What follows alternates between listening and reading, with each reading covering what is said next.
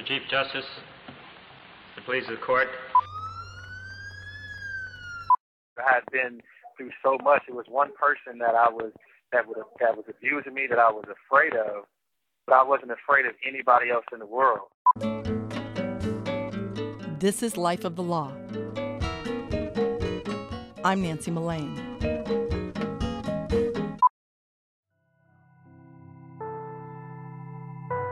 Prison is a walled-off, secret world where inmates and officers live a sort of altered reality. For the past 10 years, I've been reporting on the people inside San Quentin State Prison in Northern California. And over those years, some of the men I've been reporting on, more than 20 of them, have themselves become journalists, writing stories for the San Quentin News and producing audio stories for the San Quentin Prison Report. Stories that look out rather than look in. One day, an audio reporter named Greg Eskridge told me his mom was coming to visit. How long had he been in prison, I asked. More than 20 years. He came to prison at the age of 19 after he was convicted of murder, attempted murder, and assault with a deadly weapon, and he was sentenced to 65 years and 2 life terms. What's it like to be a teenager, sent to prison for what may be forever? And what's it like to be his mom?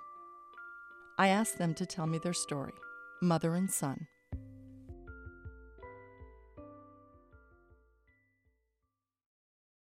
My name is Patricia Eskridge.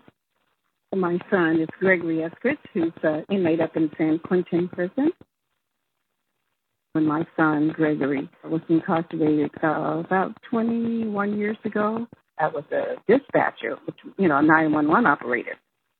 And I specifically remember 2 detectives coming in, and they went into my lieutenant's office, and they sat and talked to him. And I had no clue that I would be the next person that they would talk to. They proceeded to tell me that, they believed that my son was arrested for shooting someone. So, oh, my God, when they said that, it was like I went numb. Like, I couldn't believe what they were saying. I went into the locker room, and I just fell down, and I just cried. I couldn't breathe. I remember another female police officer coming in, asking me if I was okay. I couldn't even tell her that, yes, all I could do was just nod. And she went to get me some water, and it was like a feeling that no parents ever want to experience.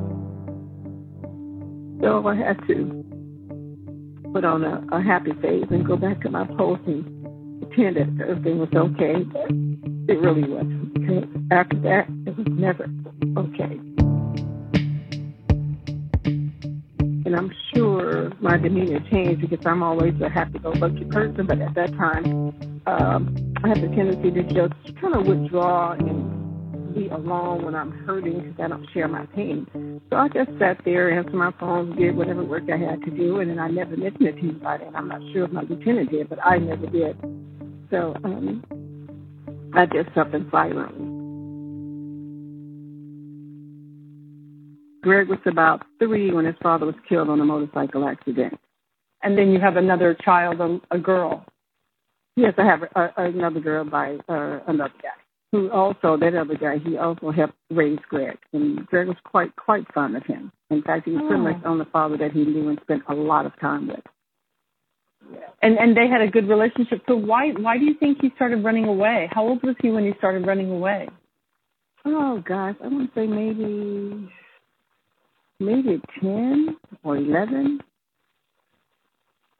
It was so long ago. Yeah. Did he ever say why he was running away? What was the problem? No, he didn't. Not that I can remember. My stepfather came into the picture maybe around when I was maybe 8 or 9, and initially we had a great relationship. He was that male figure in my life. That man that was. That was teaching me how to play, disc sports. I used to watch him fix cars. And just the whole father-son relationship was actually great early on. And then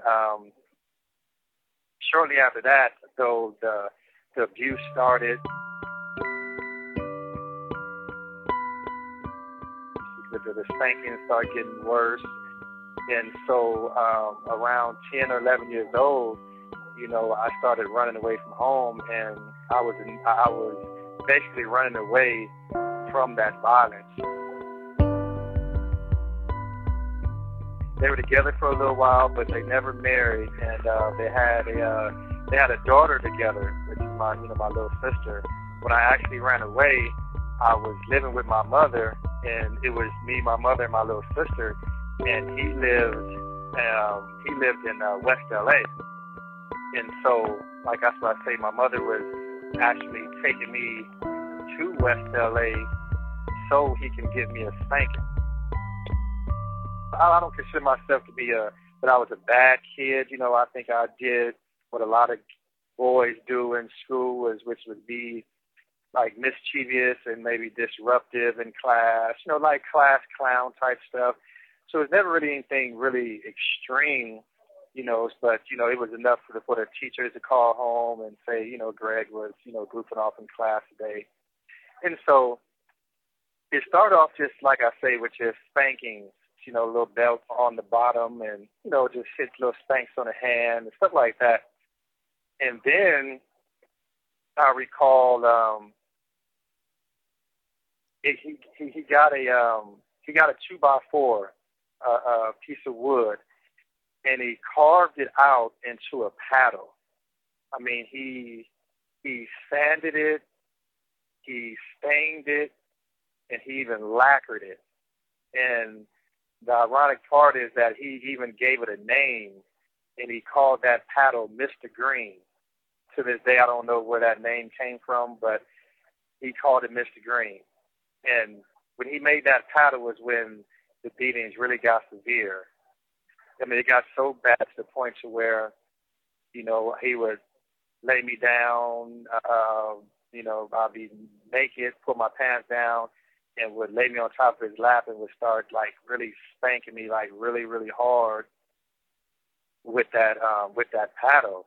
You know, so much so, as I remember, I used to go into the restroom to use the bathroom, I would urinate, like, blood would come out.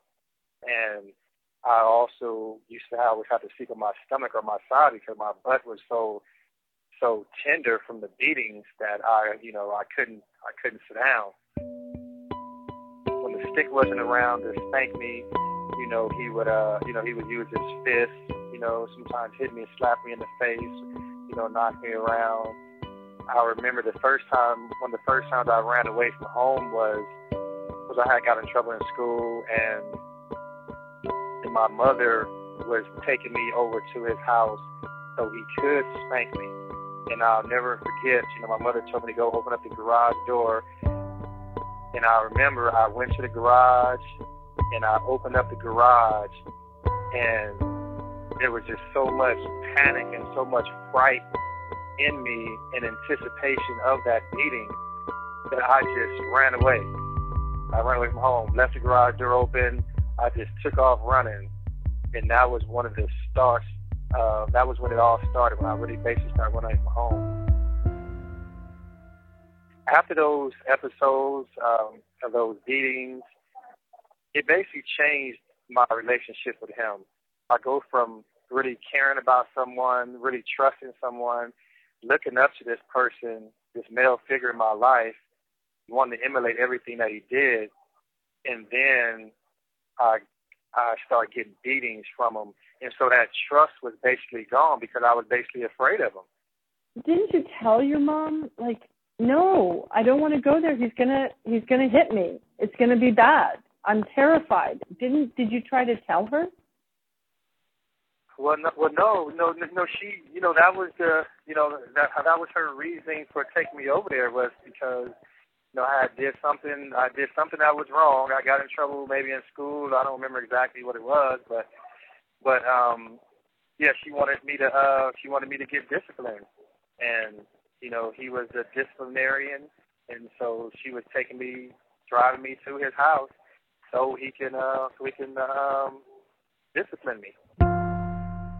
You know, she was in the house when it was going on, so I just basically assumed that she knew it was happening, because I was on my own, it was just, I felt like it was just me, and I was so young, I didn't feel like I had a voice to be able to express myself to anyone about anything that was going on, so I basically just had to just take it up until the point where I couldn't take it anymore, and I was like, I gotta get out of here. Family is a strong entity, and, there was division there, and maybe he didn't know how to handle it. So, of course, I had to work during the day, and he was, unfortunately, latchkey kid, and he and my daughter, he would, often babysit her a lot. So he started running away from home. I went to, the detectives that I worked with and asked for advice, find out what I could do. Ultimately, he did end up going into a foster home, because he didn't want to stay with me. So I had no choice but to just let him go into a foster home. The first day when I ran away from home, I actually felt liberated in a sense, because I felt free. I felt a sense of freedom. And here I am, I'm a young kid in this big world, big dangerous world. However, I felt safe out in the streets, because I knew what was at home. I had nowhere to go. I had no money in my pocket. I had no food to eat. I was basically on my own. But even dealing with all those circumstances, it was still better than being at home. Home represented a place where I was going to be abused, and so I had to get away from that. I bounced around from foster home to foster home, from cities all the way from Long Beach to LA to Compton, even way out in the valley. I was going to so many different foster homes, because a lot of times I would get in the foster home, and sometimes the foster parents would be abusive. And so I found myself running away again from that abuse. I basically lived a life of young life of being constantly on the run. Running from abuse, running from violence, running from the negativity. But then over the years, they were around. It was funny, because I was in foster care, but I would see my mother, like, sometimes on the weekend. I would get, like, weekend passes, and I would go to her house, I would go to his house. And so the relationship was kind of starting to kind of like mend back, because here I am I'm in this foster care system around people that I don't really want to be around. I'm around a bunch of other kids who don't have parents, who don't have anyone by their side. And so, I was still kind of reaching for that love and reaching for that acceptance. I was still trying to grab that from him. One thing about me is that, when I, at a young age, I was so tormented inside the home that I made a vow that when I get out into the world, I would never let anybody put their hands on me and get away with it. And I took that mentality with me out into the world, into the streets. I got in trouble in school, and one of the teachers tried to push me, and I hit the teacher, and I slapped the teacher. And when this teacher pushed me in the back to, like, usher me into the building, it was just instinctive for me just to turn around and just hit him, because I had been through so much. It was one person that was abusing me that I was afraid of, but I wasn't afraid of anybody else in the world. And so I spent 9 months in juvenile hall for that. A couple of years later, my daughter's father did go and get him, and he was staying with him for quite a while. Well, actually, when I got out of juvenile hall and went to go live with my stepfather, our relationship was great. We were going a lot of different places. There were a lot of different, It was a lot of fun. I had met his wife. His wife really loved me. She had a little son. I had a little brother to play with. My own little sister. They had a nice house in Northridge. And it was a nice neighborhood. It was really quiet, a lot of beautiful parks. And so I just got a chance to to finally have peace in my life. So it seemed like there was just a time where I was doing good in school, I was getting ready to graduate, and everything was going great. And one day he came to the room and he was telling me, pack all your stuff. And I said, what's going on? He said, just pack all your stuff and take me back to your mother's house. And when he said that, my insides just dropped. It was just like I just couldn't believe it. I was going to be uprooted abruptly like that, 10, 11 o'clock at night.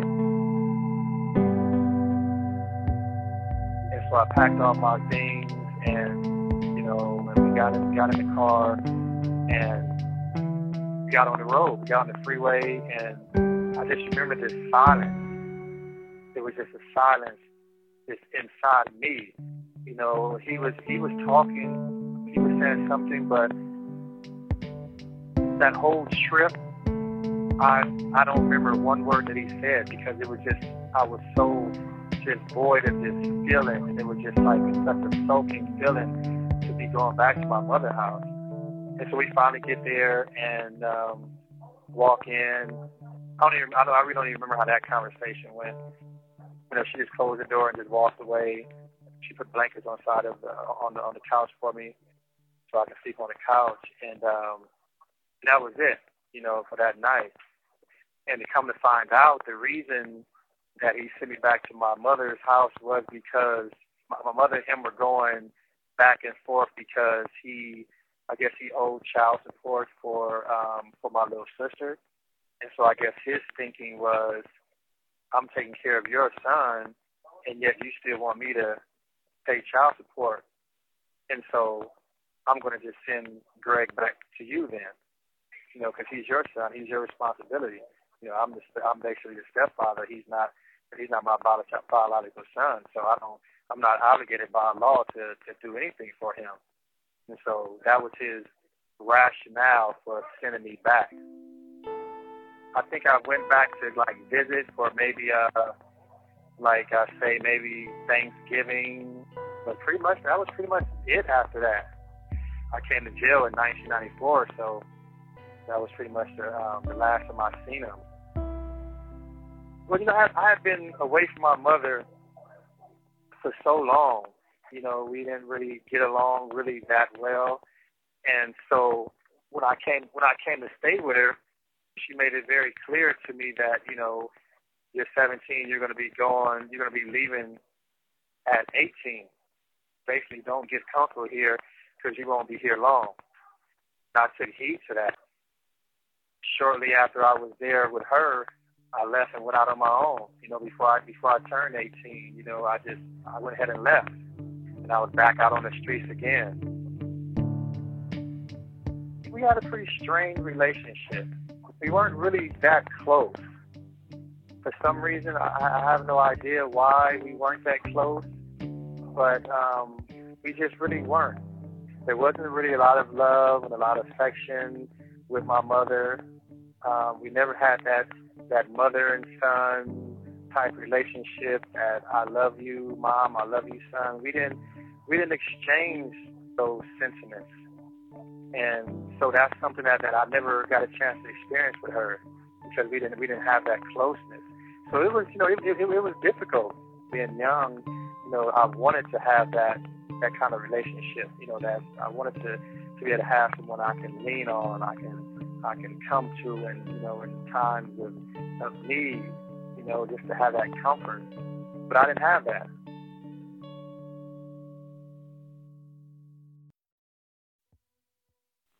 No, actually things were going pretty good at that time. In fact, Greg came to live with me as a teenager, and I remember him being in high school.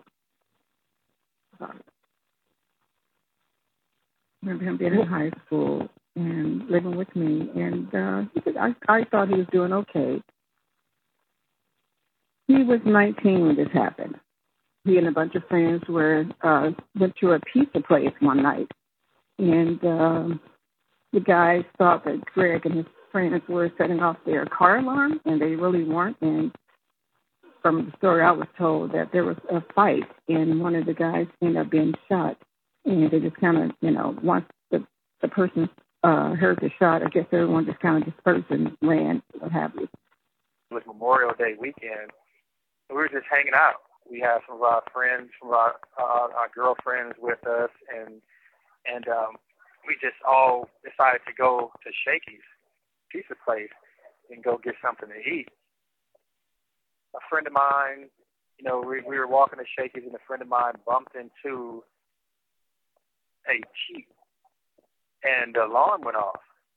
And so one guy came out and thought my friend was trying to break into his car, but we were just walking. He just accidentally bumped into the car. And so he had been drinking, and he's making a big stink out of it. So when we get around the corner, the same guy pulled up in the Jeep, but this time he was with maybe like 7, 8 people. They jumped out of the car, and they asked my friend again, like, man, were you trying to break in this car? And we're sitting there telling the guy that, man, no one was trying to break in your car. It was an accident. It starts getting loud. It starts getting hostile. It starts getting heated. And one of the guys punched my friend in the face. That's how the brawl basically started. And so as we're fighting, we hear gunshots. So everyone starts to scatter around. Everybody's looking around to see who's shooting. I didn't realize at the time that a friend of mine had ran and had got a gun from his friend's house. I ran up to him, you know, and I grabbed a gun, and I ran after one of the guys, and one of the guys ran inside of the Shakey's, and I shot at him through the salad bar, and the salad bar window exploded. And after that, after I shot him, I ran out of the Shakey's building, and everyone's scattering. And so everyone starts to run, and I see another guy from the other group. I see him running down the alleyway. And so my friends and I, we started chasing him. And so once we finally caught up to him, I hit him with the gun, and, you know, he fell on the ground, and we all continued to run. They're back down the alley. The person I shot at through the window was not injured. However, I received attempted murder for just discharging the gun at him. The other guy is the guy that I assaulted with the gun. So I have a murder, attempted murder, and assault of deadly weapons.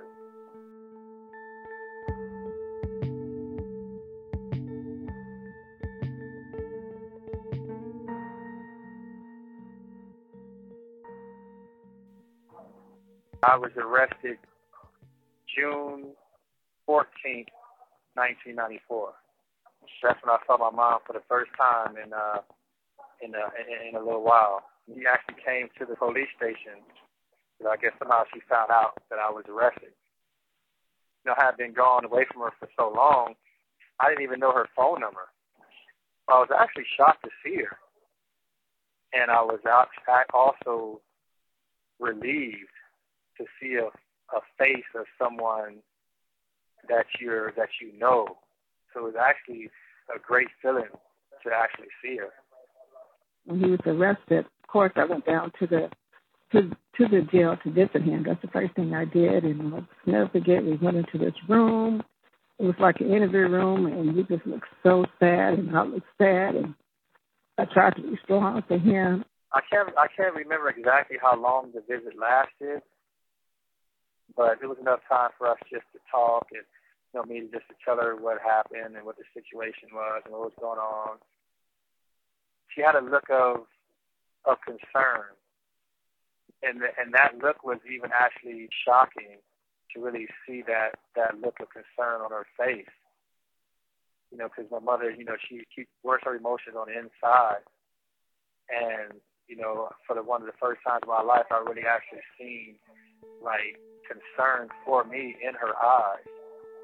And you know, that was something that I wasn't used to seeing.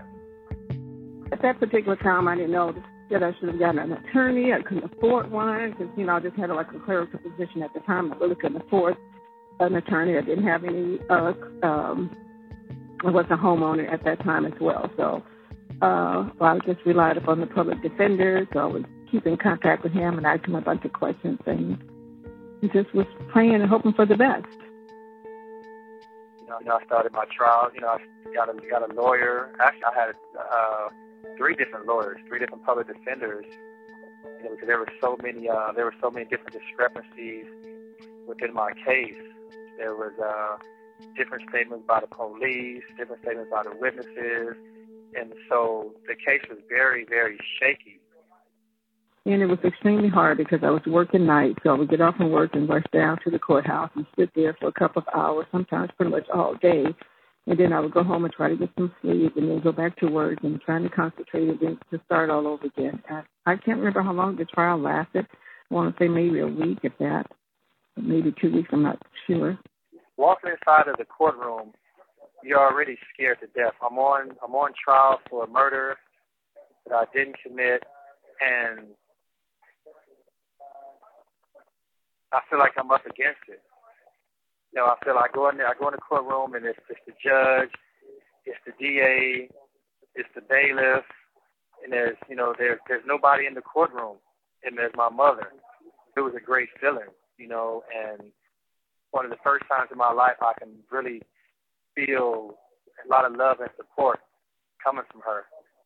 The hardest part for me to go through and sit there, listen to everyone's testimony and this can't be my child. My child's not that type of person. But it was really, really hard seeing the other family members there. They had a look of anger on their face, and I was afraid and just scared, just didn't know what to do. I didn't cry out for help from anyone, mainly because I didn't really want anyone to know. And like, if this is not real, like this is happening to someone else, but yet I'm sitting there and I'm that someone else. Everyone was behind me. I'm sitting in the front of at the desk inside of the courtroom. My lawyer's on the side of me, and the DA's on the other side of my lawyer. And so all my family is behind me. I didn't see them, but I could hear them. I could hear the family of the victim. I could hear my friends, you can hear them like making little small comments, breathing heavily or just making little sighs, but you can pretty much hear them more so than see them.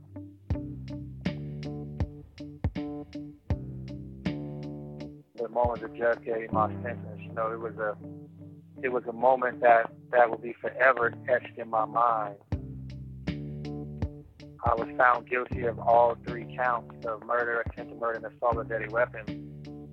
And so the judge starts to read, I sentence you to 65 years plus 2 life sentences. And when he said that, I couldn't believe it. 65 years plus 2 life sentences. He said, I immediately put my head down, and my heart just fell out of my chest. And I could hear the family of the victim cheering. They're on my left side behind me, and my family and friends was on the right side, on the other aisle, and you can hear them crying and weeping. Yeah, when I looked at my mother, as I'm talking about this right now, I can picture back to 1996, that day of being sentenced, and see her face when she's just look. I've never seen her look that bad in my life. I've never seen her look like that. So I got there just in time to hear just a little bit of his sentence, and that was really, really hard because you just think, did I just hear him say 68 to life? So then they take him out of the courtroom, and that was it, right? Oh, actually, he got married that day. He got married. He married the young kid that he was dating, or young girl that he was dating, his girlfriend. He got married. Right after the judge gave me the sentence, I got married. Immediately after, once he sentenced me to the 65 years plus 2 life sentences, my lawyer said, Mr. Eskridge would like to get married. Can you do the ceremony? And the judge was like, okay, I'll do it. And so my girlfriend at the time, she came on up, and judge, read the marriage ceremony. After that, I walked back into the holding tank. It was a cloud of emotions because as a parent, I just heard this sentence and it's killing me on one end. And shortly after that, I have to put on another face of happiness because he did get married. So I was really happy for him that, I'm thinking that, he had someone in his life that's going to be there for the long haul. But unfortunately, that wasn't the case. So it was bittersweet.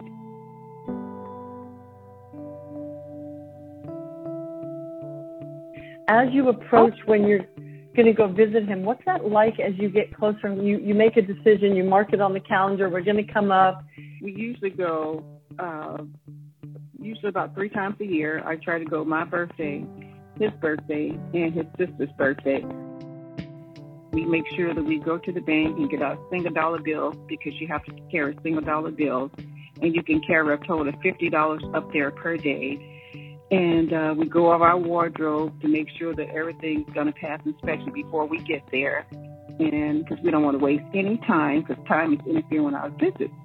Earlier in the week, I had someone take my clothes and wash everything out for me and pressed everything, and then I sent my boots down to the guy who shines the boots.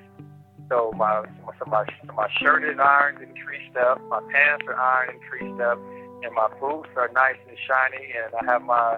And so pretty much tomorrow morning, I'll get up in the morning, and I have some cologne, so I'll be probably going out there fresh and smelling good and looking good and then ready to go spend a day with my mother. The minute I see him, he has this huge smile on his face, so...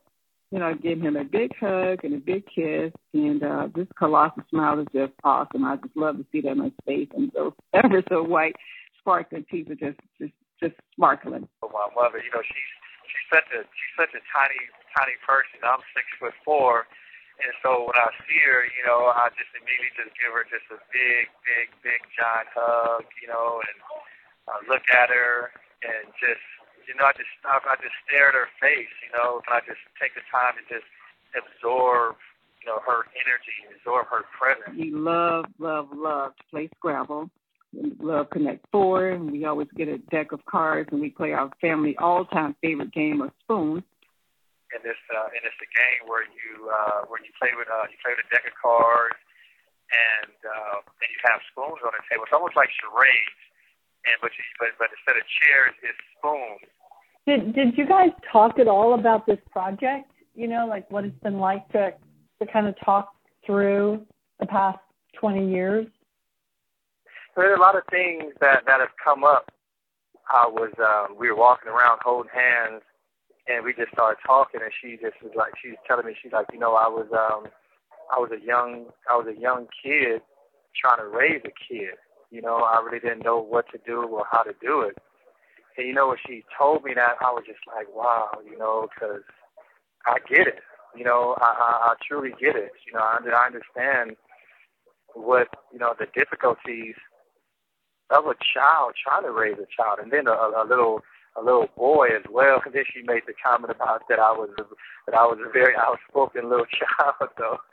So I can kind of see the difficulties that would have added to her trying to raise me. But yeah, when she told me that, I really connected with her in a way that I've never connected with her before.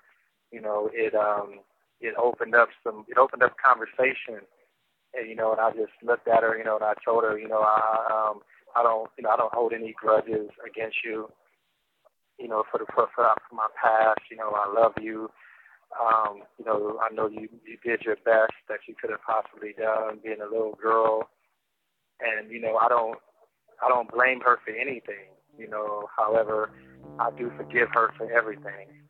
Our relationship is far better than what it was, 20 plus years ago. And then a few months later, we start the business all over again, the same process all over again. Yes, it's a lifetime commitment. They're your kids until you bury them. No one tells you that, but it's the fact. Mm. Or they bury you. Yes, exactly. One way or the other. I think that's the power of conversation. Sometimes you just need a start. Sometimes you have to have somewhere to start, and this story was that start.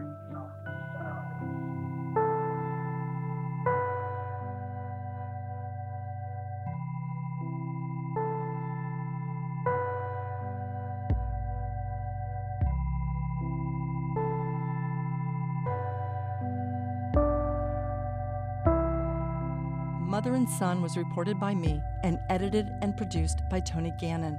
Our post-production editors are Kirsten Jesuits Heidel and Rachel Kane. Our engineer was Howard Gilman at KQED Radio in San Francisco. Music in this episode was composed by Ian Koss. If you like stories about the law but have gotten tripped up by the legal system, tune into Life of the Law on iTunes. Take a few minutes to post your review, like us on Facebook, and follow us on Twitter. Each time we publish a new episode, we send everyone who's subscribed to our newsletter a behind-the-scenes look at Life of the Law that includes notes from our reporters and news about upcoming investigative reports. We're a nonprofit project of the Tide Center, and we're part of the Panoply Network of podcasts from Slate. You can also find Life of the Law on PRX, Public Radio Exchange. We're funded by the Open Society Foundations, the Law and Society Association, the National Science Foundation, and by you. Visit our website, lifeofthelaw.org, and make a very much appreciated donation. Next on Life of the Law, our team will go in studio at KQED Radio in San Francisco to talk about Mother and Son, the law in the news, and to share a preview of our upcoming investigative report on one of the most important Supreme Court decisions in the 20th century. Visit our website and make a donation to support investigative journalism in 2017 and beyond. Your support is important. I'm Nancy Mullane. Thanks for listening.